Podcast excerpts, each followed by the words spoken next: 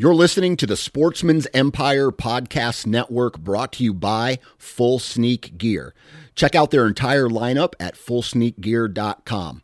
Also, be sure to check out our entire stable of podcasts at sportsmansempire.com. Fully Loaded Chew is tobacco free, long cut, in pouches that gives you the same pack, dip, spit, and buzz that you're used to without tobacco. Fully Loaded Chew comes in nine flavors and is made with all food grade ingredients and tobacco free nicotine. To give us a try, head on over to fullyloadedchew.com for a $1 can of chew with free shipping when you enter the code OUTDOOR1. O U T D O O R and the number one. For more information on our product line, visit fullyloadedchew.com.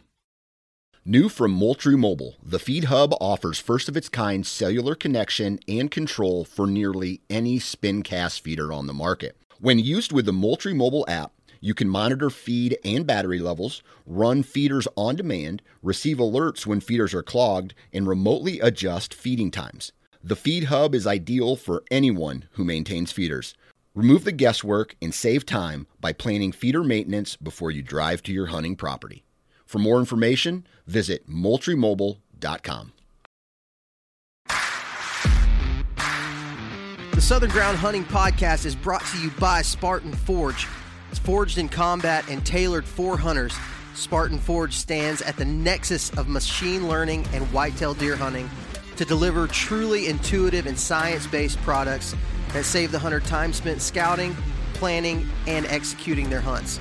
You can start your free 14 day trial today by visiting SpartanForge.ai and you can use the code Southern Ground. That's all lowercase, all one word, Southern Ground at checkout, and that'll get you 25% off of your purchase. If you're wanting to know more about saddle hunting? Well, check out tetherednation.com for all your saddle hunting needs. Tethered is for saddle hunters by saddle hunters, and they're redefining ultralight hunting. If you'd like to support the Southern Ground Hunting Podcast, you can visit patreon.com forward slash Southern Ground Hunting, or you can click on the link in the show notes of this podcast episode. We offer two different tiers for our patrons that offer a solid list of benefits. We'd love for you to join the Southern Ground Hunting community today. Again, that's patreon.com forward slash Southern Ground Hunting. And now, let's get to the show. Hey guys, last year was a wild year for censorship for hunters and anglers. We've partnered with the social media platform Go Wild to combat mainstream social media censorship. Go Wild was built by outdoorsmen and women and by hunters and anglers just like you. Go Wild is a free social community. Not only are your photos not censored, they're encouraged on Go Wild. Go Wild gives you points for things like sharing your trophies, gear reviews, and inviting friends. And as you earn points, you start to unlock awesome rewards too, such as gift cards, free stuff, knives, huge discounts on brands like Garmin and Vortex, and so much more. Oh, and if you create a free account, you can unlock $10 just for trying it out. Visit downloadgowild.com to get started. All right, everybody, welcome back to the Southern Ground Hunting Podcast. We are kicking off turkey season. Adam's got his NWTF hat on, ready to go. Representing. Just, I mean, do you have your your uh, your snake gaiters on too? no, but I have them very close by, and I got my turkey vest full. oh man, it's ready. I'm so fired up, man. This is uh this is going to be a really fun turkey season, and um, you know, we just kind of NWTF uh convention, all that stuff just happened. Uh, Adam, you got to go, right? Yeah, it was a lot of fun. I try to go on Fridays and not Saturdays because on Saturdays it's a circus for anyone that's ever been. Uh, if you're concerned about COVID, you will walk away probably with uh, coming into contact many, many times with COVID on the Saturday show. Uh, Friday's not too bad, so I always recommend that to people coming from out of town. That's awesome. Uh, Matt, you, did you get to go NWTF this year? No, I didn't. That's been something I've always wanted to do, but never never been able to. Something always comes up, do something the week prior. But I got to see a lot of things that, you know, Adam was telling us about as he went. We kind of lived through him through the through the whole deal. It was rough, man. It seems like it's every year. It's right on my daughter's birthday. Like the weekend that we have that we do her party is NWTF weekend. And so I never get to go. But it is kind of a nice little marker in time for us to start getting fired up even more because that means it's close. Now, I was pretty much fired up for turkeys whenever deer season ended. I shifted fast this year. I was like, all right, let's go. I was like ready in like December, like let's turkey hunt. Uh, but the the moment that it really hit was when I was in Florida, and I heard two birds gobbling early one morning. I was like, ooh, this is this is awesome. So Go go go chase them in deer season. yeah, Just call them up, watch them. Yep. Y- Yeah. y- I've been able to like almost walk right up to them. Like during turkey season, I almost never just have situations where I have a shot opportunity because I'm just walking through the woods. Like that hardly ever happens. During deer season, it's like you walk up over a rise and they're like ten feet away. You're like, well, I could have shot that one and that one and that one and that one with a bow. Um, so I'm super excited though about turkey season. I'm excited to get started with turkey season podcast, but I've been kind of sitting around. We've been tossing around a few ideas on how to start with turkey season episodes, and I happened on a video that I sent you guys. Um, I guess last week uh, from a Yeah. company called Afflictor Broadheads, and this dude was talking about turkey eyesight. That was like the whole. It was a, a short video and I learned a ton. And I sent it to you guys like we need to get this dude on. So we are joined by Chris Creed from Afflictor Broadhead Broadheads. How's it going, Chris, in Ohio? It's going great. Thanks for having me on. Absolutely, man. I got to tell you, like everybody I've shown that video to was amazed at how much they learned in that short amount of time. Good. I'm glad. That's the, that's the point is, you know, education from a little bit different perspective. Yeah, absolutely. It was it was informative. Now, um, I'm gonna I, I want to talk a little bit about just kind of turkey. I don't know if you call it turkey biology. Um, just kind of a- quick run, not a quick rundown, a, a podcast worth of running down like some really in depth stuff about. Uh, I know you talked about like turkey's digestion digestive system um, using some some things to kind of help you out for the future uh, for a future hunt. You know, um, by checking out a turkey's uh, their their crop and their gizzards and stuff like that. Um, but then also the the eyesight stuff, and really anything else that you have to uh, to talk about. So before we get into the into the conversation, tell me a little bit about you. this. Is your time to just kind of pimp out afflictor broadheads. Tell me a little bit about what you do and uh, and kind of what brings you into the into the hunting industry. Sure. Well, I'm, I'm the director of sales and marketing for Afflictor Broadheads. I've been in that position for about six years. Prior to that, um, I was co-owner of a company where we were in the hunting and fishing industry, basically doing consulting, helping uh, new products come to market, um, even manufacturing, develop marketing plans, um, all the way taking that product to Bass Pro.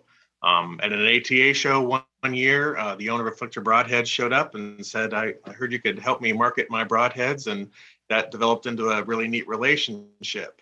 Uh, so I've been in the industry for over 20 years, but as far as being in the outdoors, I was one of those country kids that, you know, at five, I had a 22, you know, and so I was outside, hunt and fish, camped all the time. I don't know anything else. I've never watched a whole football game in my life. Um, but if you want to know what shape a, a gobbler's poop is, so you can decide whether that's a gobbler by its poop, I can tell you. so some people that's useless trivia, but to me, that's uh, you know fun stuff. Well, so I think everybody's interested to know first and foremost how do you tell a gobbler's poop? tell me, tell me about Well- that shape. I want to know. I want to know if what I've been thinking for all these years is correct. So a I'm gobbler will Walker. Always be in the kind of the shape of a J. So if you want to think J, Jake, Jake is a male turkey, and you can get it that way. Females almost always poop. And it looks like a honey bun. It'll be a round little, like the honey bun cereal with a little white dollop on top sometimes. And uh, that's just because males lacked uh, lack the uh, an anal sphincter, uh, if you will, and a female has the ability to hold uh, her bowel movement because she wants to poop away from the nest, right? She doesn't want predators to find her. So they hold it longer. It contains more moisture. And when she goes, she will dollop a little plop like a honey bun. So that is the easiest way to tell the difference. I, I don't. I feel like maybe you just ruined honey buns for me. I mean, wait to tell my don't don't about don't take my honey buns away, please. I, I can't live without them. Well, I, I gotta say, I'm grateful that God didn't put a sphincter in our anal, um, which I guess He did, didn't He? Yeah, you can. Uh, So we do, but for whatever reason, wild turkeys don't. yeah, the gobbler. I mean, it's rudimentary. Okay, as compared to the female structure being able to hold and you know it's it's just functions different. That's a pretty amazing fact.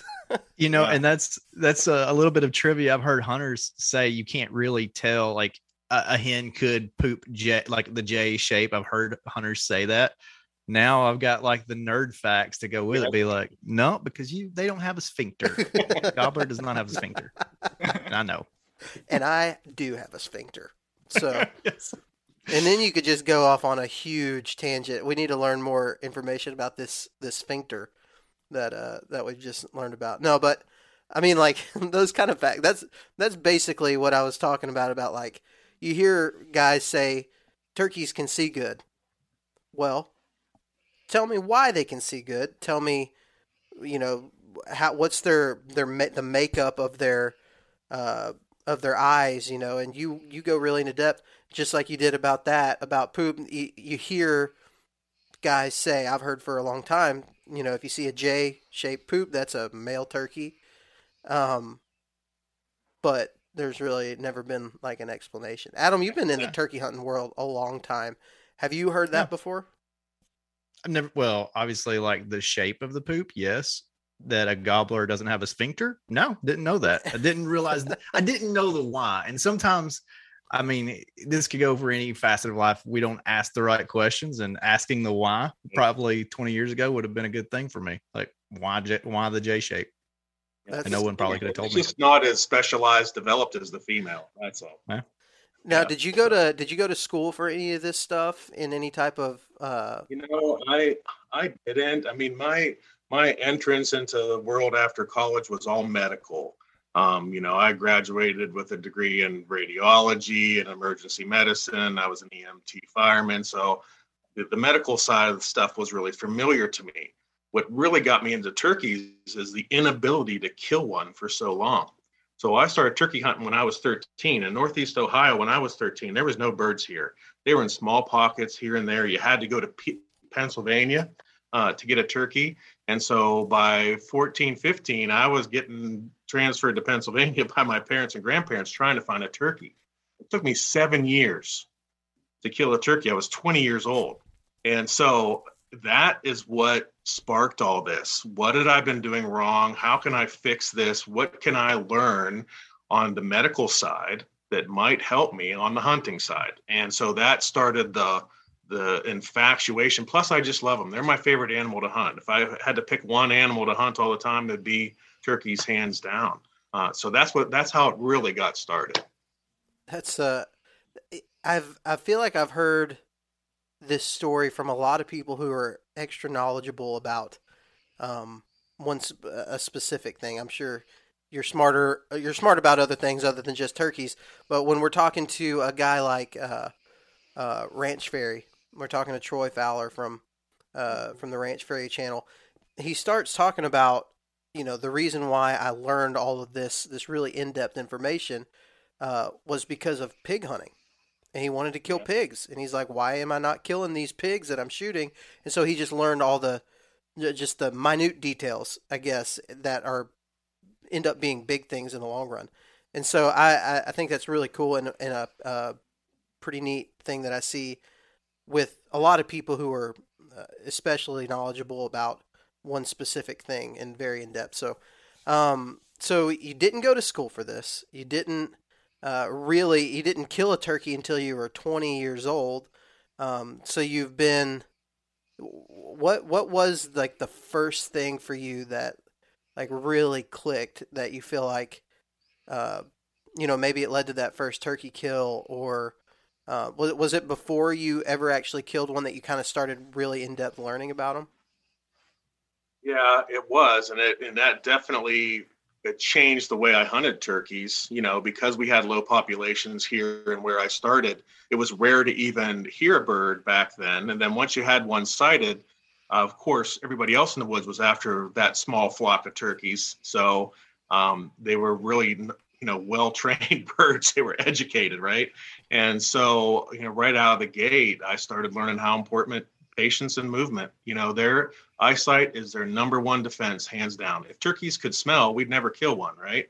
Um, they're just that specialized of an animal, but their eyesight is certainly their number one defense. And and once I learned that, it definitely, along with patience, helped me become a better turkey hunter.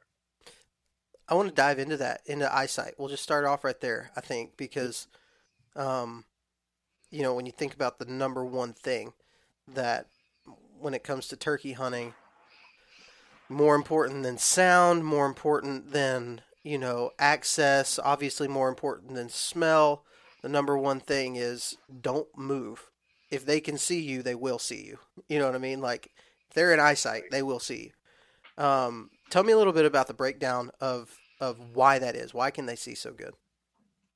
Well, their eyes are on the side of their heads, and so they see in monocular vision and telescopically at the same time, and then their brain assembles that information. At the and all that is a, encompassed with on the side of their head allows them to see 270 degrees. So the only thing they can't see is a really small cone angle directly behind the center of the back of their head. But with a teeny tiny two millimeter movement, they now can see that behind their head. And so basically, you can kind of consider if you want, unless that turkey's head is behind a tree or their tail fan, you can get busted with any movement at any time. Even if they look like they're walking directly away from you, if their head is canted slightly, they got you.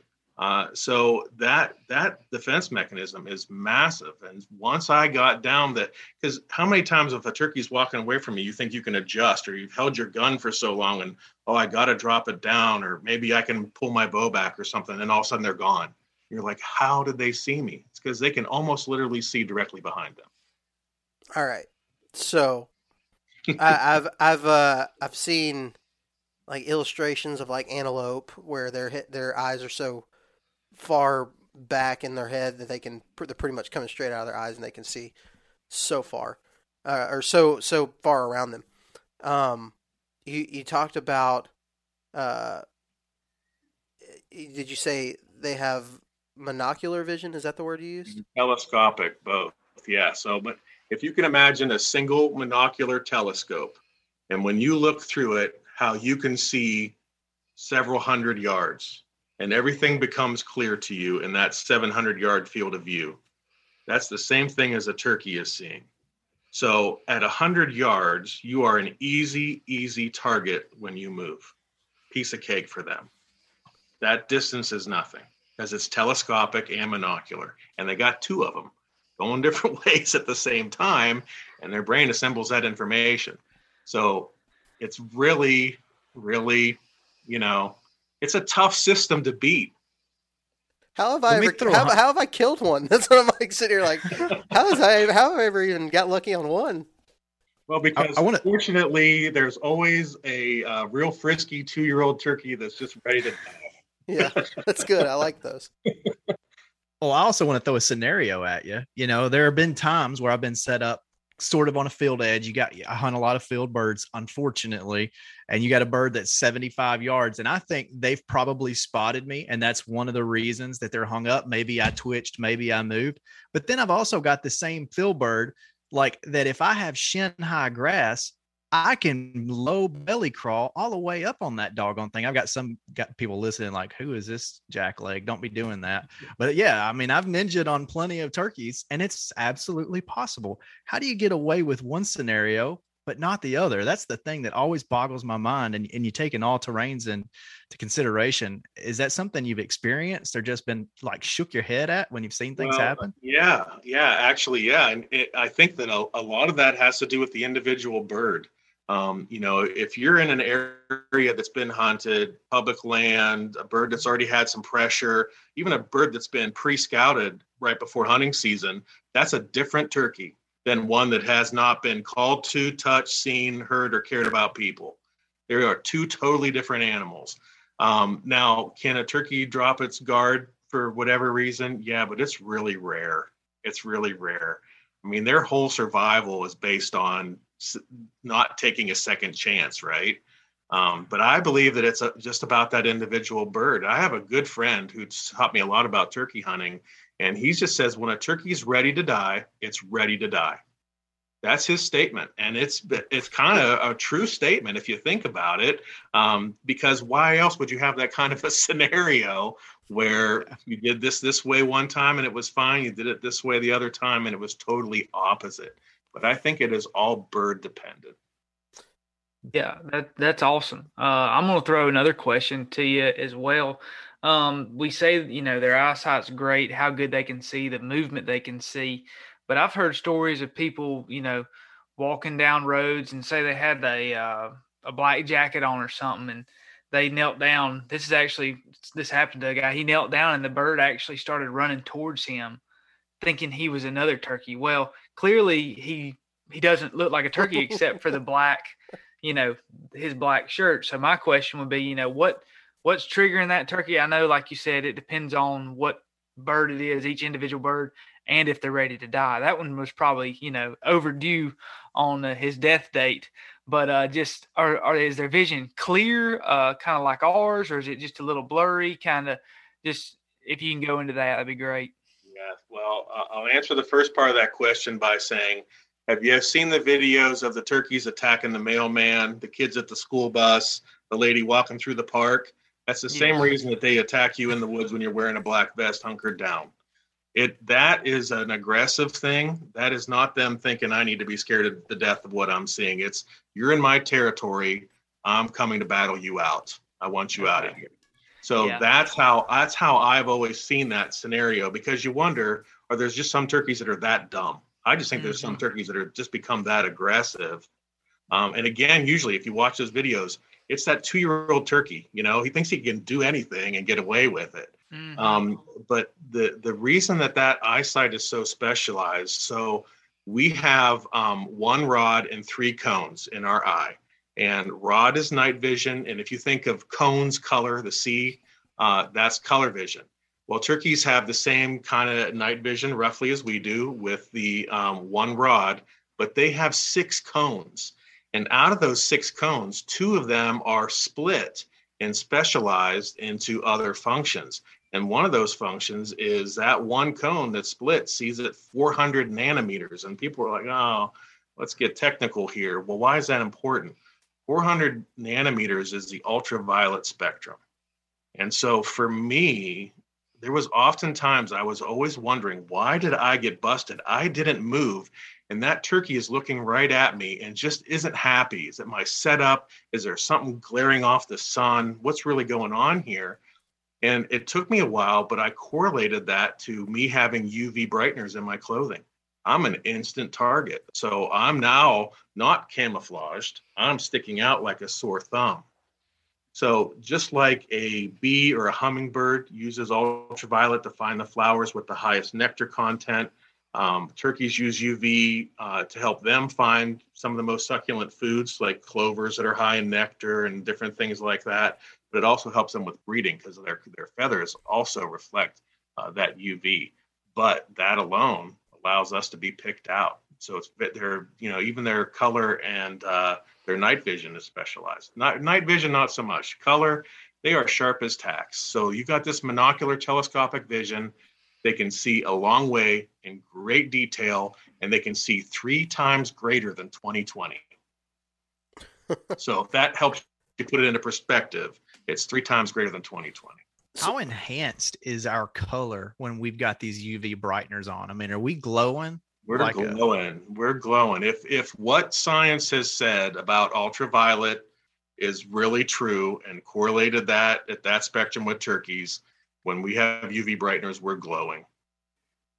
So how do we know if we have UV brighteners? You'd have to hit your clothes with an ultraviolet light and see if you glow. Most camouflage now, you know, it, it is definitely, you know, they don't have UV brighteners. If you remember the old days, you used to have to buy special shampoos to get the ultraviolet out of your clothes. I don't know. You guys are all basically kids. So Adam's, 40. I'm almost 40. I didn't Adam's know. older than he looks. but appreciate it. Yeah, so you know, uh, we used to have to treat our clothes all the time. Well, now those UV brighteners aren't included, especially in the high-end camos, if you will. So you really don't have to worry about it, but it's worth checking. Uh, you know, just to double check. Ground blinds used to come with UV brighteners.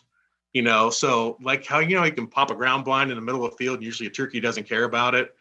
And then in the old days, you could pop a ground blind up and the turkeys wouldn't get anywhere near it forever. It's because it was like a just giant glowing ball in the field. Would it be would it be like similar to that of like would it be like a black light, like looking at something under a black light? That's Yes. kind of how they're seeing it Yes. magnified. That's wild. Now, I don't know anything about UV. Probably I should know more about it. Apparently, if I'm going to be a turkey hunter. Um, but is there like a good like if somebody doesn't have a, a UV light to put it under or whatever? Is there a way to ensure like is there like UV I don't know dampeners that you There's can buy? shampoos. There's different. There's there's uh, scent-free shampoos that are anti-UV to take that the brightener out of it. Yeah, because you ultraviolet brighteners just help colors pop to our eye, even though we don't see ultraviolet. That's beyond our spectrum. You know, we get it also correlates into sharper colors for us in a lesser degree, even though we don't see that actual color. And so, but like I said, it's generally not a big problem anymore. It feels like I w- I need to go like wash all my clothes in some like UV dampener type. Well, you know Gosh. what I'm giving you is excuses. Mm. Okay. So all of this is about giving you guys excuses. At the end of the hunt, it failed, everything went bad. And you're like, I knew I should have checked for UV and like, It was the daggum UV. the Yeah, blind I'm thing got me. black light right now. Yeah, seriously, uh, you've probably sold at least uh, 20 black lights after this podcast is over, or UV lights, whatever need, they're need called. a promo code. Seriously. well, it just so happens on Afflictor's website. No, I'm just kidding. go back to there. Um, real quick, I want to just go back to what you said earlier about uh, throwing a ground blind up for turkeys and whatnot. I know in my experience with deer, if I throw a ground blind up and it's not sitting there for months, you know, they're like, "Hey, what the heck is that?" That kind of goes back to an old. I don't know if it's just an old tale that I've heard about turkeys. You know, they know. Well, this is this is just you know hearsay. They know each individual tree in the woods. They know w- when you call exactly where they are. Wouldn't they know that that ground blind is a little out of place if it's looking just? I, I know it's camouflage, but camouflage can only do so much. But do, I mean, hesitation or anything from that? Most often not. Now, occasionally, again, you get that three, four, five year old bird that's been chased and has been well educated. You may you may see that they are going to not want to come around a ground blind that's freshly put out, but most of the time it doesn't seem to be offensive uh, to the turkeys. And if you do a little bit, you know, I know guys that'll put it up. Well, the turkeys are in the middle of this cut cornfield every day at nine o'clock, and they put their blind literally in the middle of the cut corn, and they're successful. Um, I like to, you know, hide mine a little and camouflage so I at least feel like I'm doing something. but um, Right. for some Now- reason, turkeys don't seem to hone in on that. Okay. Most Now, of the th- with with their eyesight as well, do they see in 3D, 2D? I mean, is that a, is that a thing for them? Well, basically, if you are seeing, if you look through a telescope, I guess you could say that that's kind of like a two dimensional. Um, Okay. And I'm not sure, to be totally honest with you, if their brain processes that, processes that into a 3D image or not. I've Okay. never read anything about that. Um, but as far as Uh, the comparison has always been you looking through a monocular or a one lens telescope, Okay. very similar to that. All right, so or kind of like a wide angle lens almost. so talking about that, you said telescopic. Does that mean that like they can literally zoom? No, no, they can't really. They they can't zoom that eye, but it's that that far out. Okay, so the telescopic refers to the length of vision, how far they can see, I got and it's way way out there. Yes, and it's focused. You know, so it's this It's just one focal area. I don't know exactly what that cone angle would be, if you will, uh, how big that is or how wide that it gets out there. But that vision is both monocular and telescopic. So there's not basically you're saying there's not like any way for us to tell like like the what the similar millimeter lens would be. Like you, you don't really not know by how... anything, not by any research I have found. So hmm. if somebody finds that, you know, drop a comment, let us know. I would love to find that research and you know anything that you hear that's contrary to something that you've read or seen that's official I would love that information. I am hungry for people to do real turkey research. You know, the University of Pennsylvania did some good research early on, uh, Michigan, some other universities, but there is not a lot of stuff. There really isn't. And, you know, people want to compare the dissection to a chicken eye and other things. There's really no comparison. In fact, you'll see a lot of experts will say that the retina of the turkey is one of the most complex of vertebrates. So, you know, I, I'm always hungry for good stuff. Why did we decide, hey, this is the animal we need to hunt? you see that one with the best vision ever of That's any right. mammal on Earth? We should hunt that one. Uh, so, talking about just vision, and, and I think a lot of our questions have been around, like, why does a turkey do what it does? You know, like, why, how come I can, like Adam, you said, how come I can crawl up on one, but they can see so good? Um, Chris, does that have anything to do with like just their overall intelligence level? Well, you know, people ask me that all the time. How smart do you think a turkey is? Well, their brain's about the size of your thumb, but that brain is completely specialized for disseminating all the information of the senses that they have.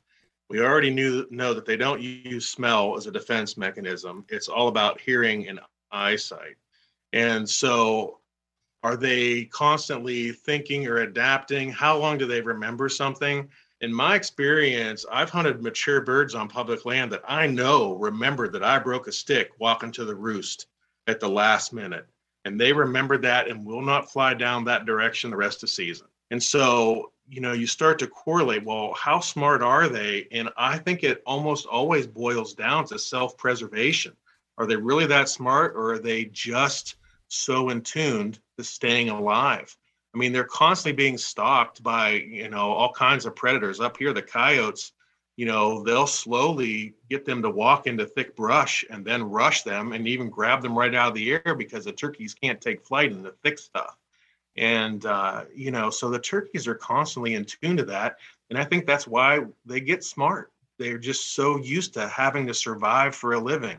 I mean, they're, you know, eating, breeding, and staying alive. That's, that's all they got going on. I always wondered if that was kind of the, I always wondered if that was kind of the reasoning for like what Matt said about ground blinds. Like I've hunted turkeys in ground blinds before and it's like I can't think of a time that I ever saw a turkey spook at a ground blind. Like they may have spooked because they saw me move, but I've never seen one just spook at a ground blind. And sometimes I'll put it up right that day. Now I don't hunt from a ground blind much anymore, um, but I have in the past, and I've never seen one spook from it. But man, at 350 yards across a field, I'm sitting in like the thickest blowdown I can find, and somehow they still bust bust me. Like yeah. that just blows my mind. And I wondered if that had to do with like that intelligence level. And um, sounds like it could. You know, it could correlate to what you're saying about survival being the number one. I think it's self-preservation. I think they have to be that way. Mm-hmm. Nervous about everything to stay alive. You know, because yeah. 300 yards away, that could be a coyote just getting a visual, and once they know that coyote's got a visual, they know they're going to be in trouble at some moment, right? where's it going to come from? So now they're on alert. They're looking every direction. They're listening. And, you know, you'll usually see a dominant hen around other hens. She all of a sudden, she'll quit feeding and she'll stand there in perfect alert, watching everything while everybody goes about their lives around her. And she won't take a bite. She's going to be watching the entire time. It's usually something has put her on alert. That's crazy. I mean, it's just, it's wild thinking about it man, a lot of times I remember when I first started turkey hunting, and a lot of people think this who are not turkey hunters. They're like, "Oh, those dumb birds," and it's like, man, I don't know, I don't know, I don't know if they're, They're only dumb. dumb when it's not hunting season. That's true.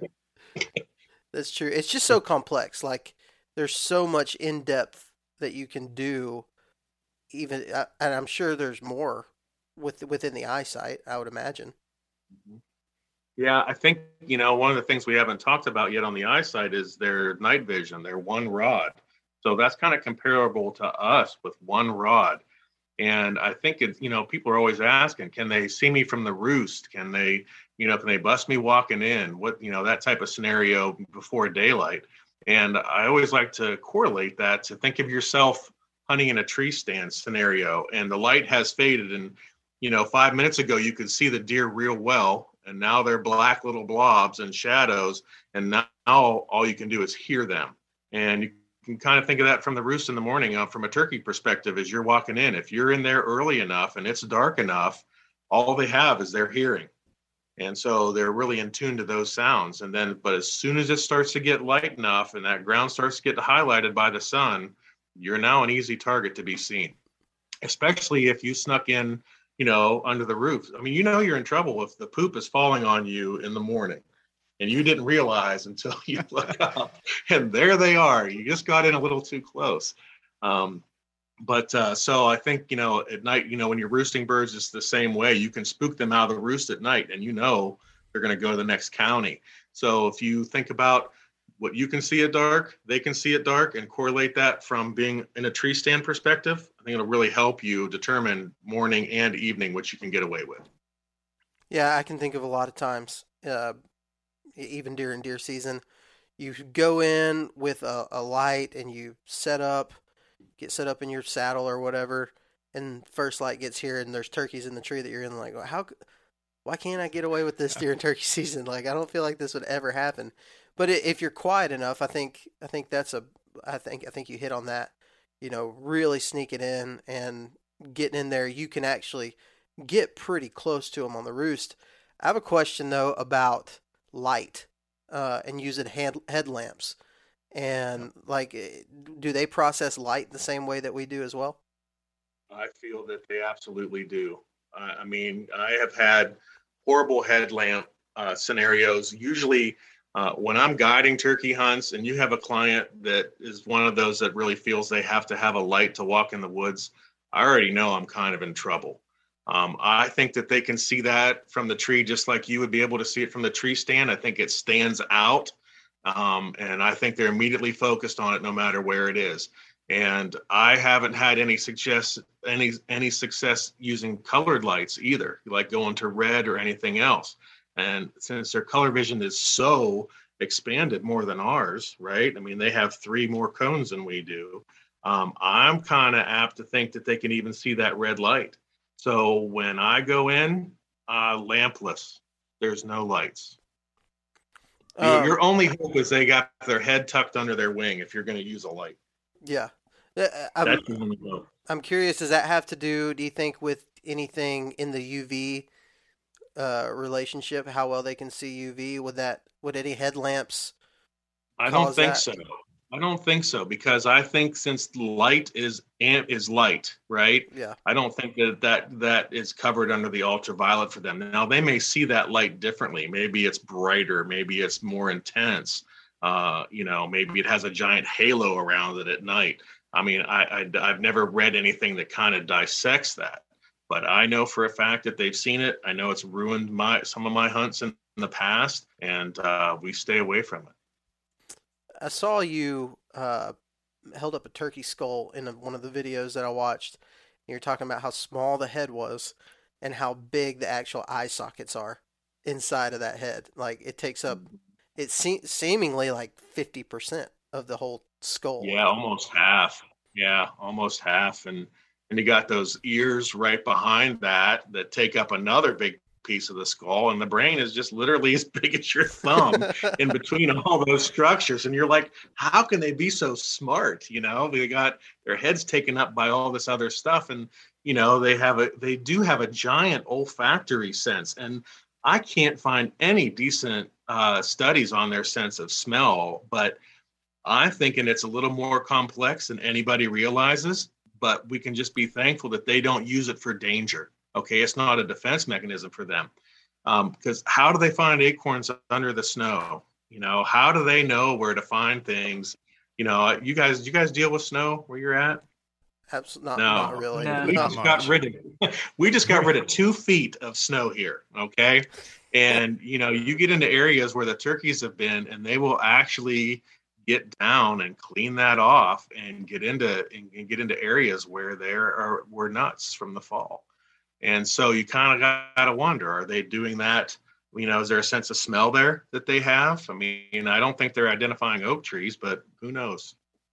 Uh, you you kind of mentioned talking about uh, hearing, and I think me and Adam were talking about this uh, the other day when we were when I first sent him the video and stuff. Adam, we were talking about like why in the crap is it like they can hear you make the slightest little like tree yelp from it seems like a mile away you'll get a bird that gobbles at it. But you can literally almost talk just this loud 30 yards from a bird while you're about to kill it and it doesn't spook it. Uh, so i want to talk a little bit about that. I, I want to talk about their like their hearing and how complex that is as well that's a good question. It's very complex, and it seems from the studies that I can find that it is the higher ranges and the lower ranges that they are really in tune to. That mid range of sound, um, you know, they can definitely hear that. But like you said, casual conversation sometimes doesn't seem to do much. I think a lot of that too has to do with them being focused on your decoy, your calling, and other things that they're kind of overlooking at that point the sound because now they're focused. And you get a turkey once it's locked onto those decoys, there's nothing going to happen. I mean, you've seen videos of people scooching up to them while they're, they're beating up your decoy because they are so focused. And I think that's why you really get away with that. I think if a turkey was scooting around behind you and you were whispering to the guy next to you, I don't think you'd ever know that turkey was there. I think he'd be in and gone and you wouldn't know. But when it comes to their hearing, they can literally hear over a mile away over a mile away they can hear uh, the gobble. That's why gobble is so loud. You can hear that high pitched hen from a long way away. But one of the vocalizations that people miss is the spitting and drumming. Have you ever had a turkey close enough to you when it was drumming that you felt it vibrate in your chest? That's that low frequency sound and it carries forever in the woods. We can't hear it but they can. They can pick that up and oftentimes you get a gobbler that's spitting and drumming, and you haven't done a lot of calling, and you'll see a rival come in. It's because he's picking up on the spitting and drumming, or he's heard that gobbling from way off, and he's coming in to do battle. Uh, so that that low pitch is travels forever in the woods for them, and some of that is at frequencies we can't hear. We don't even know what's going on. It is so low. And I don't think that they have a pitch that's higher than we can hear. I haven't read any studies on that, but that high pitch hen definitely goes a long way as well. Now, um, has anybody ever done like a like a dB, like a decibel meter on how loud that that uh like a spitting and drumming would actually be? I'm sure they have. I'm sure it's out there. I haven't seen the data for that though. That'd be interesting to know because like the decibels, like it'd be crazy if you had like a like this is just me thinking out loud. If you had some type of like portable dB meter, um, if it would pick up in the woods, if you would see like, you know, if if there's, let's say you got five turkeys in a, a square mile or something like that, if it would start like picking up things that you can't actually hear with your natural ear. That'd be interesting. That'd be an interesting. You know who would know the answer to that question is Denny Galvis. Denny Galvis has been in the turkey industry forever. If you've ever been to an NWTF show, you've heard the name Denny Galvis. He did some of the original recordings and in-depth studies years ago, and he probably has more audio on tape than anybody. And he'd be a good resource to find out about that. Yeah, I'd be interested to know. Um, and and not because I think people should be like I, I don't know. We kind of go through. I mean, chokes, choke tubes, or you know, crazy technology nowadays, and even the TSS. Like we go through a lot of uh, a lot of like non-traditional methods. Uh, I don't know that carrying around a meter to pick up on spitting and drumming would be much different, but it just seems like it would be as pure.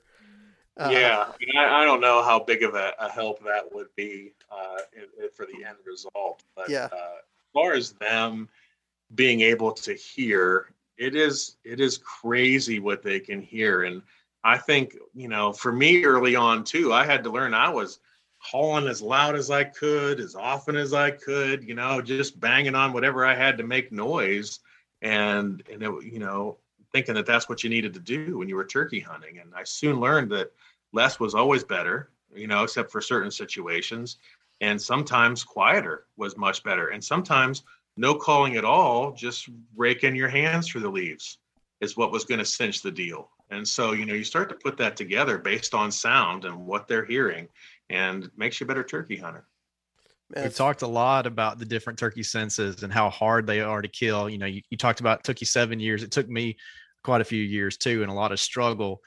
What finally clicked for you? Uh, what what was that one uh, piece of secret sauce when you thought, okay, I've went from struggling to kill turkeys to I feel like I got this thing down. Wow, I, a culmination of everything, but I I always go back to patience I left the woods too early. I gave up too early, and I didn't know my quarry at all. And uh, you know that little bit of an edge, but you know I can't tell you how many more turkeys that that we have killed because I'm staying another ten minutes, and then after that ten minutes is up, you're like fifteen more minutes, you know, five more minutes, and then you're getting ready to leave, and here they come you know, or you get, you know, that silent one that's always been there that you had no idea. You start to see that white head, you know, going through the woods, and he's never let you know he was there.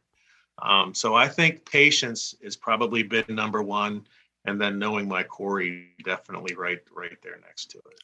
I got a real quick follow up to that because it brings up a good point. I think patience for some people means sitting in one spot where you think you know turkeys should be or have frequented. And patience for another might be, I'm going to walk another mile away from the truck. Which category do you fall into and where are you killing more turkeys at? Oh boy, that's a cool. dang Adam with the freaking. That's good. Hey man, I've lived this. I've lived that one. If I am confident that there's a turkey in the area I am happy to sit there until I know dinner's ready. My wife's going to be mad or I'm going to lose my job. Happy to sit there if I'm confident that there's a turkey in the area. If I have lost confidence or something has happened, coyote came through, somebody else walking through the woods, four wheeler, I'm gone. I'm moving. I'm going that next mile. If I hear an active bird and he's, you know, quarter mile away and I haven't had anything happen for a while, I'm definitely closing the distance. I'm going to I'm going to I'm going to chase that bird. I'm going to move locations. So, you know, those are the circumstances. But like if I'm in an area and I've heard them or seen them fly down and maybe they gobbled on the roost, hit the ground and shut up, I'm liable to sit there forever until I have a reason to move. Like now I hear active gobbling and they're not coming towards me. I can't break them or whatever. Now I'm to I'm to adjust. I I can think on uh, off the top of my head of in the last two years, um, four different gobblers that I shot that I didn't know were there, you know, or maybe I knew they were somewhere close by, but I didn't know I didn't know they were coming. You know, it was just from I know they're here. I I heard them or the signs here. I've seen them in the last two days. I've seen them around here. Like that's the I can think of four four different gobblers that I killed just like that. Um, from just sitting You're still. You're going to see that more. You're going to see that more. We have more people in the woods. We have a higher predator rate than we've ever had before with the decrease of trapping and nuisance control. And so, you know, now your turkeys hit the ground and they are often silent because you have to remember they do not have to gobble to communicate. Okay. The gobbler can spit and drum and even talk and back and forth with the hens without ever gobbling. Uh, you know, as long as he knows where the hens are, he's happy because he can, you know, get close enough to do his thing. But I think we're going to start seeing a lot more of silent birds, more difficult birds. We have more hunters. This influx post COVID of having all these new hunters in the woods, which is great. is going to change the dynamic a little bit. And I don't have a problem with that. I think it makes it more challenging and actually a little bit more fun, uh, even though it's more difficult. But that um, I think that that's a good point to make that you're going to see more and more silent birds in the future. What if we are in a phase? Let's just everybody's going to all all the Christian people are going to hear this and freak out on me. I don't mean it this way, but what if we are in a phase of evolution of the wild turkey, and in a hundred years they don't even gobble. They're not even gobbling animals. And they smell. And they can smell good. All right. Well, um, I am I'm an adaptationist, not an evolutionist. Hmm. So I think that the wild turkey can adapt to anything to stay alive. Can adapt to anything to stay alive. Um, I don't see any of their structures that have changed in the history of recording turkeys, pieces and parts, and everything that they do, nor any other animal. But everything adapts to live, and the turkeys have done it extremely well. Now, Chris, do you know much about like the different subspecies of turkeys? Like, for example, Merriam's uh, seem to gobble at everything a lot more than say an Eastern. Um, and I mean, I've seen places in when I hunted Nebraska, I've never seen more hunting pressure in one place than I saw right there even in Alabama, Tennessee, uh, Georgia, I've never seen more turkey hunting pressure. Um, are are there things within their individual biologies that cause that? Um, I cannot speak to that question because I have never hunted anything but easterns, and I've hunted them in a lot of states. But I don't have my my goal is to you know eventually get the slam. But I have been on Easterns and I've never hunted anything else. I would say that they would be adapted differently per terrain and everything else that they have to learn to hunt in mountains, desert, sand, you know, all that certainly would play a part just in the different between terrain here in Ohio when you go over to PA, those birds behave a little bit differently just because of their environment. So I would assume that it would be the same based on environment, but I'm sure there's probably some different adaptations for those birds as well. That would be an interesting study that maybe somebody has done that uh, I, I, would love to see. Like I would even love to see um, when I go from uh, shoot, let's uh, not throw anybody under the bus. When I go from here uh, in Alabama to um, I'm going to have to Tennessee Sorry, Adam. He's going to. I couldn't think of another example. I, I apologize, but but I have definitely been able to tell that there is a difference in gobbling activity. Now that doesn't necessarily mean that I see more sign of turkeys. I see plenty of sign of turkeys here, but I definitely see the turkeys in Tennessee gobble more often. I'd love to see like if there's a study on like turkeys in flat terrain gobble more than turkeys in in the hills, or vice versa. You know, or a Merriam's versus an, versus an Eastern, mm-hmm. for that matter. Yeah. Yeah. I'll give you another scenario though, Parker. What about a hardwoods turkey, for lack of a better term, versus a field turkey? Because I've noticed that field turkeys just gobble their doggone heads off versus one that you're hunting in the hills and the hardwoods like it's just two totally different birds. Could that potentially be a reason you think, Chris? Yeah, you know, I don't I don't know. I here in Ohio, we hunt giant fields and we hunt big timber both. And again, it just seems to be the bird and the area and the pressure that we see. Often, like our fields are vast enough that most guys won't walk to the back of one. You know, some of them are, you know, the good half mile walk to get back there. And, you know, just like our public land here, most of your guys are going to walk in a couple hundred yards, sit down, call, and and then leave. So those certain turkeys in that area behave totally different than the turkeys in the other. I also think that turkeys in the wide open call maybe a little bit more or less based on are they hearing anything back? Are they getting anybody's attention? Are they trying to keep hens in that wide open area?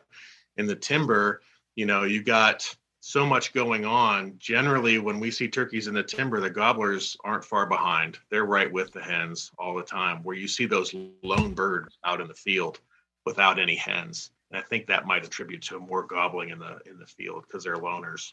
Yeah, that's pretty. That's pretty neat, and I've I've kind of thought the same thing, but you think maybe you know when they're in the field they can see you know when they're gobbling they're giving the vocalization to tell them where they are.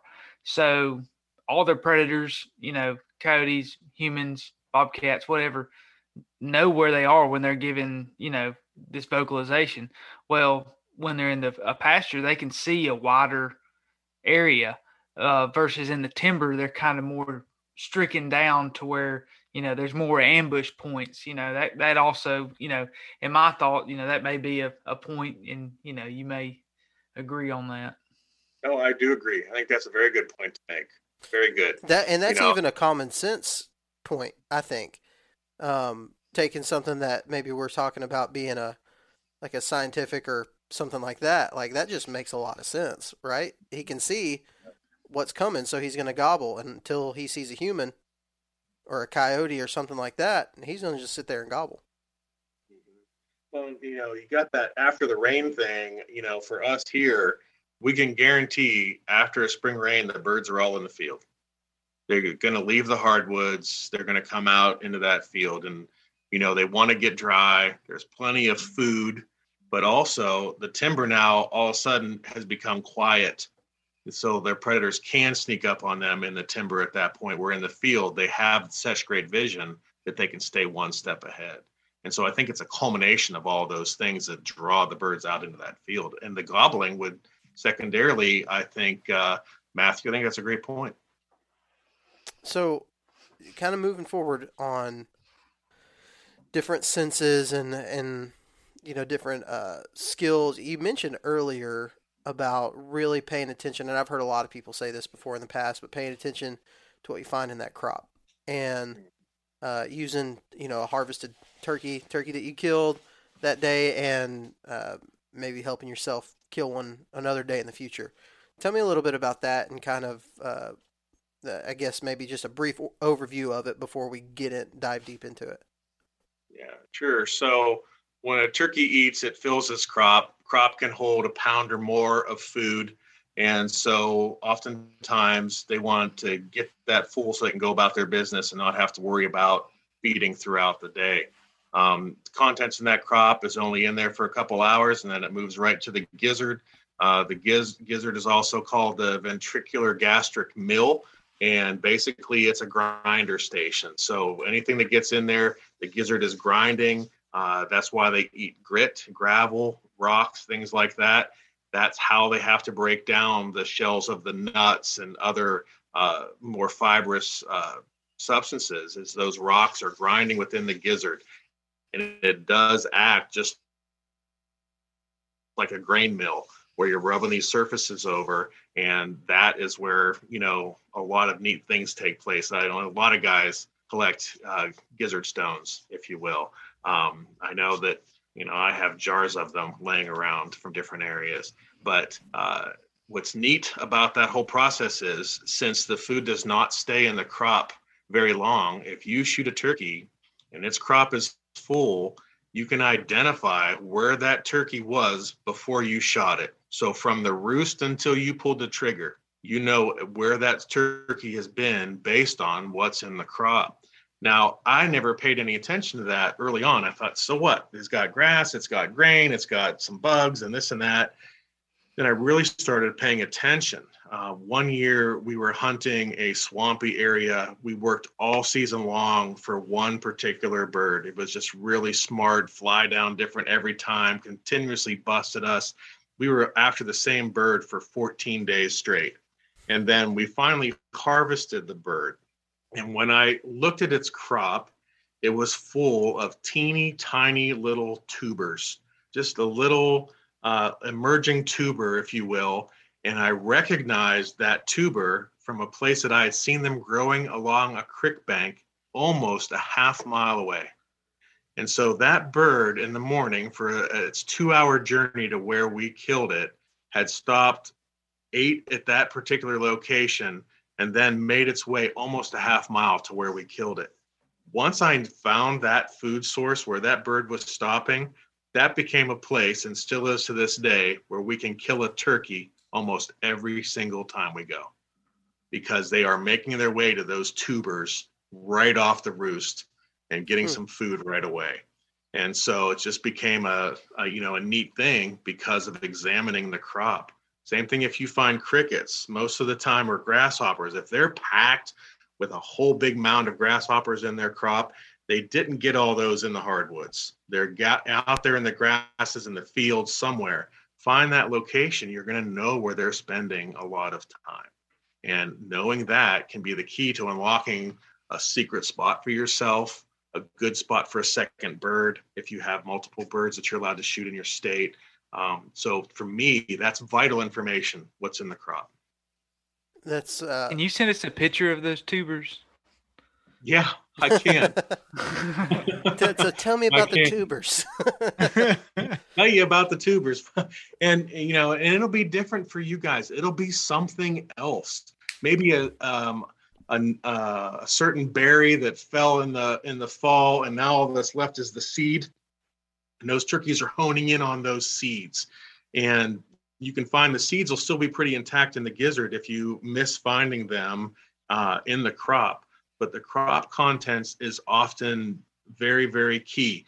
If you're seeing water bugs, if you will, in the crop, um, like damselfly larva, dragonfly larva, things like that. You got a bird that's spending some time picking along the creek or next to a pond or a swamp or something. Finding those little key areas can be the key to unlocking a wealth of information many times, especially on our old smart bird. Do you think it is um, it's fair to say that you maybe look for the most unique or uh, the rarest contents that are in there. So like, so like if you got a turkey whose crop is full of uh, acorn, right? You those can be literally anywhere. But maybe there's a like the tubers that you're talking about mixed in with that, finding that thing that maybe isn't everywhere, not widespread. Yeah, that that is definitely the key to it. Finding that one thing that isn't everywhere. But if you are a true whitetail guy and you've done your whitetail homework in the same woods you're turkey hunting in, you know what oaks produced that year. And if you really know your oaks and you can look and say, oh, that's a red, a white, or a pin, and you can say, oh, well, that's a bunch of pin oaks, they're only over here. That'll start really helping you hone in not only on your whitetail skills, but that passes off to your spring turkey. So if you're paying attention in the fall, what's going on in your in your deer woods, and you're hunting that in the spring, you can really correlate all that good information. Now, a turkey isn't as picky as a whitetail. Whitetail's going to go to those white oaks first, right? And uh, pin oaks, and then they're going to go to the reds last. Well, the turkey is going to eat any acorn it can find. It doesn't care what kind it is. So, but just knowing where those trees are is enough to help you a lot as well. Do you know if turkeys are uh, like deer, where a deer can it knows what its body needs to survive, so it gets a certain amount of uh, protein, certain amount of fat, certain amount of carbohydrates, whatever. Do you know if turkeys are the kind of the same way? From from dissecting them and them being omnivores, I don't know that they are mentally thinking that my body needs this, this, or this. I think they do such a good job of there's a worm, I ate it. There's a bug, I ate it. There's an acorn, there's some grass. Oh, I love the leaves on that clover right there. I think that they naturally get all that being omnivorous. And I don't think that they have to focus on anything. Now, I do think that there's things that they hone in on and prefer. So let's say you are in a mowed field and there's some dandelions coming up. They will go and pick the heads off every one of those dandelions before they do something else and then they'll after that's exhausted they'll move to the next food source so rather than it being a thing of them actually feeling that they're missing out on something i think that they're just in tune to grabbing knowing what's best with them maybe uv plays a part in that for the flowers so like the hummingbirds know this flower has the most nectar maybe the turkey says oh that flower has the most nutrition because my eye told me it did um, i can't prove that but i know that i've watched them go through and just eat the violets you know, going down a path and leave everything else alone. And violets are so high in vitamin A and C and some other proteins for them. I just think that that's the way it works out. Is there anything that you've seen uh, as a consistent like day like this the most? Well, that's so regional. Yeah. You know, I think that I think that's very regional. Like for me here, there's always white oak acorns. If the acorns produced, there's always going to be acorns, and I know that I can find them under the trees that have produced the year before. Um, if the dandelions are popping, or like I said, the violets in certain areas, I know that if they're coming through there, they're going to at least stop and check it out and pick through some of that stuff.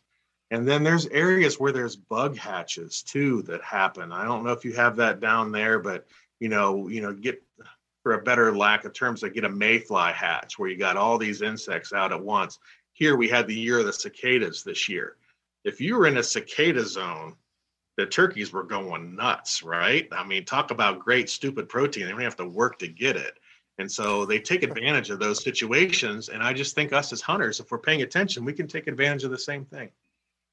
That's uh, that's, that's so cool. I think uh, we've we've talked to people. I know, um, especially down here in the South, you get a lot of like old timers, old timer turkey hunters that have just been hardcore, and that it may be that way everywhere. But I know down here, we we have like everybody who's listening is thinking uh, thinking of somebody right now who's just like an old timer turkey hunter.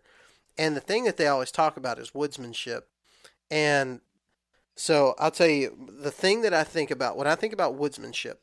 Um, I don't know why I think every word has like an association to it. The thing that come when somebody says, "Oh, he's a good good woodsman," for whatever reason, I think about like a pioneer, like Daniel Boone type guy pick up a pile of poop and do like that with it to see the contents of it, right?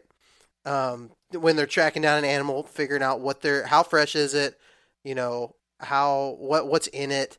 Um, that's my thought when I think of woodsmanship, and I think uh, as goofy as this sounds, that's really what I feel like with this. And when you talk about woodsmanship, obviously you're talking about terrain, habitat, um, but really keying in on some of these food sources it really does like lead you in in your pursuit and in your hunt for whatever it is that you're hunting. In this case, turkeys. Um, yeah. Knowing that food source is such a big thing. I agree, and and you know I I feel a lot, unfortunately, that we've some people have lost their woodsmanship skills, if you will. You if you talk to a successful whitetail hunter who on public land consistently shoots 150 class whitetail I guarantee you they got some skills, right? They know where the food is, they know where the thermals are, they know all the nooks and crannies of the pattern and patches of where they're coming out of bedding and cover and all this. Turkeys are the same exact way. If you can hone your woodsmanship skills just a little bit, it will improve your turkey hunting immensely. Really will. And it's fun. For me, that's the fun part. First of all, turkeys are tough as it is you're working, you're calling them in, you're doing the work, you're responding, you're having communication and dialogue with them. And if you are in an area where they're really tough and you add all that woodsmanship to it, it really makes the harvest all that more sweet. You know, it really does. And, and in Ohio, it's been tough here between predators and really wet springs and having enough birds. And they just decreased our, uh, our, our turkeys to one gobbler a year uh, this year. We could previously shoot two. So now that harvest is going to be even more sweeter because now I'm going to be picky. I'm not going to shoot the two year old. I'm looking at spurs. Okay. I don't care if it has a nubby little beard. If it's got inch and a half spurs, that's that's the bird I want, right? And so it kind of changes the game a little bit, and that all plays a part into the reward of it. That is cool, man. I, I'm. It's just getting me fired up. I'm so fired up, and I'm gonna sound really cool when I go turkey hunting with some dude and we kill a bird and I'm like looking through its crop and I'm like, oh yeah, look at these tubers, you know, and um, like do y'all get like that? I, I, I do when I listen to something on yeah. a podcast and I just have a oh, reason oh, yeah. to spout it off in a conversation, like just recite it. yeah, like I had a buddy, uh, Blake Eccles, who was the original co-host of the show. Um, years ago when I first started, and we were sitting around talking one day, um, we were talking about pigs, wild pigs, or something like that.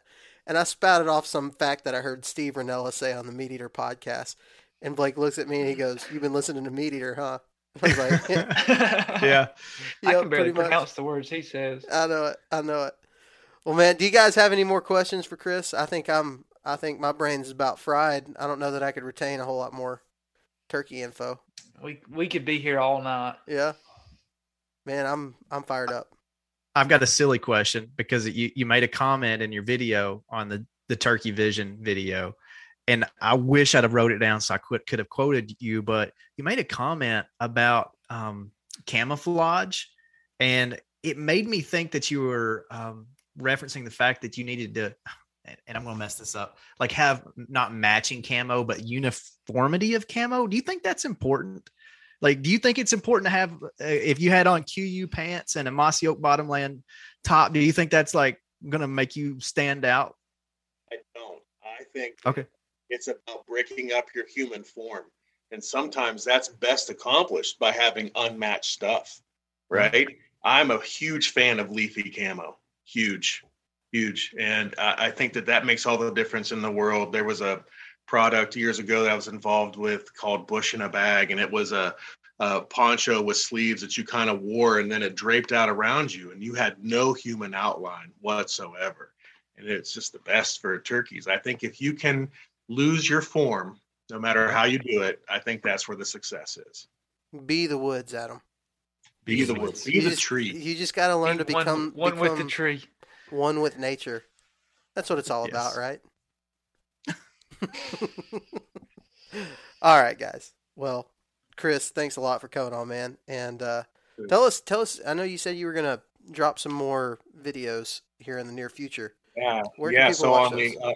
uh, Afflictor Broadheads YouTube website, search it out. Uh, one drop today that is about digestion, and we get into their whole mouth structure, uh, their tongue, their taste buds, uh, the papillae, how they eat, swallow, where it goes.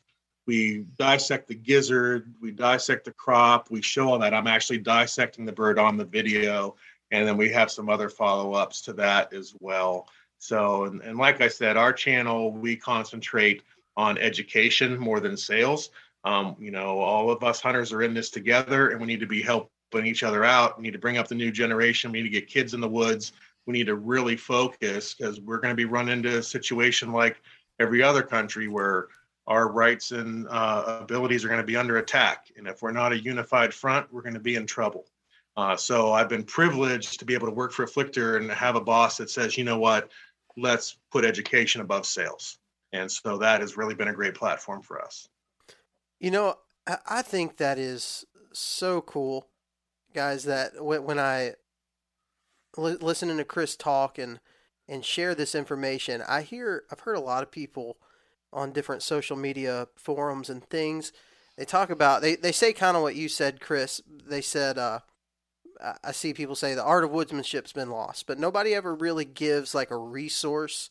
Um, and I think it's because most people probably don't have that art. Most of those people that are saying that probably don't have that art of wood, woodsmanship. They're they're figuring out everything on Facebook like the new guy is. Um, but the I feel like the resource that you just provided, even on this podcast and on the videos that you're doing, they're not cop out resources. They are they're literally just kind of translations. Um, you know, if you're reading uh, a, a Spanish translated into English for you, it helps you understand what it is that you're actually looking for. So, as a a guy, when I started turkey hunting, I knew nothing about it. I didn't understand any of it, and so all of it was just listening to guys like you. Everybody can cut open that crop and see what's in it, but does it really matter if you don't know the purpose behind looking at that? You know what I'm saying? And so the woodsmanship still has to grow, um, but you're giving people an opportunity to know what they're looking at and to know what to look for, which I think is really cool. So thanks so Yeah, much, it's Chris. up- It's up to us. It's up to us. I didn't kill a turkey for seven years because nobody helped me. I, I mean, I had a lot of hunters in my family. Nobody ever hunted a turkey. They didn't know. And so, you know, the school of hard knocks made it fun and interesting. Um, but I think we have a great opportunity to be able to help, you know, new hunters, young hunters all the time. We got to take advantage of it. That's good stuff, man. Well, thanks again for coming on the show. We really appreciate it. Yeah, thanks for having me, guys. Good luck in the turkey woods. You too. Thank you all so much for listening to this week's episode of the Southern Ground Hunting Podcast. As always, a big shout out to all of our partners. That's Go Wild, Spartan Forge, Tethrd, New Canoe, and Scree Gear. You can keep up with Southern Ground Hunting by following us on Facebook and Instagram, or you can subscribe to us on the YouTube channel. And make sure you check out southerngroundhunting.com to pick up some of our merch hats, t shirts, stickers, stuff like that. I truly hope you enjoyed this week's episode, and we'll see you here again next week. Remember this God gave you dominion over the birds of the air, the fish of the sea, and the beasts of the earth. So go out and exercise that dominion. We'll talk to you next time.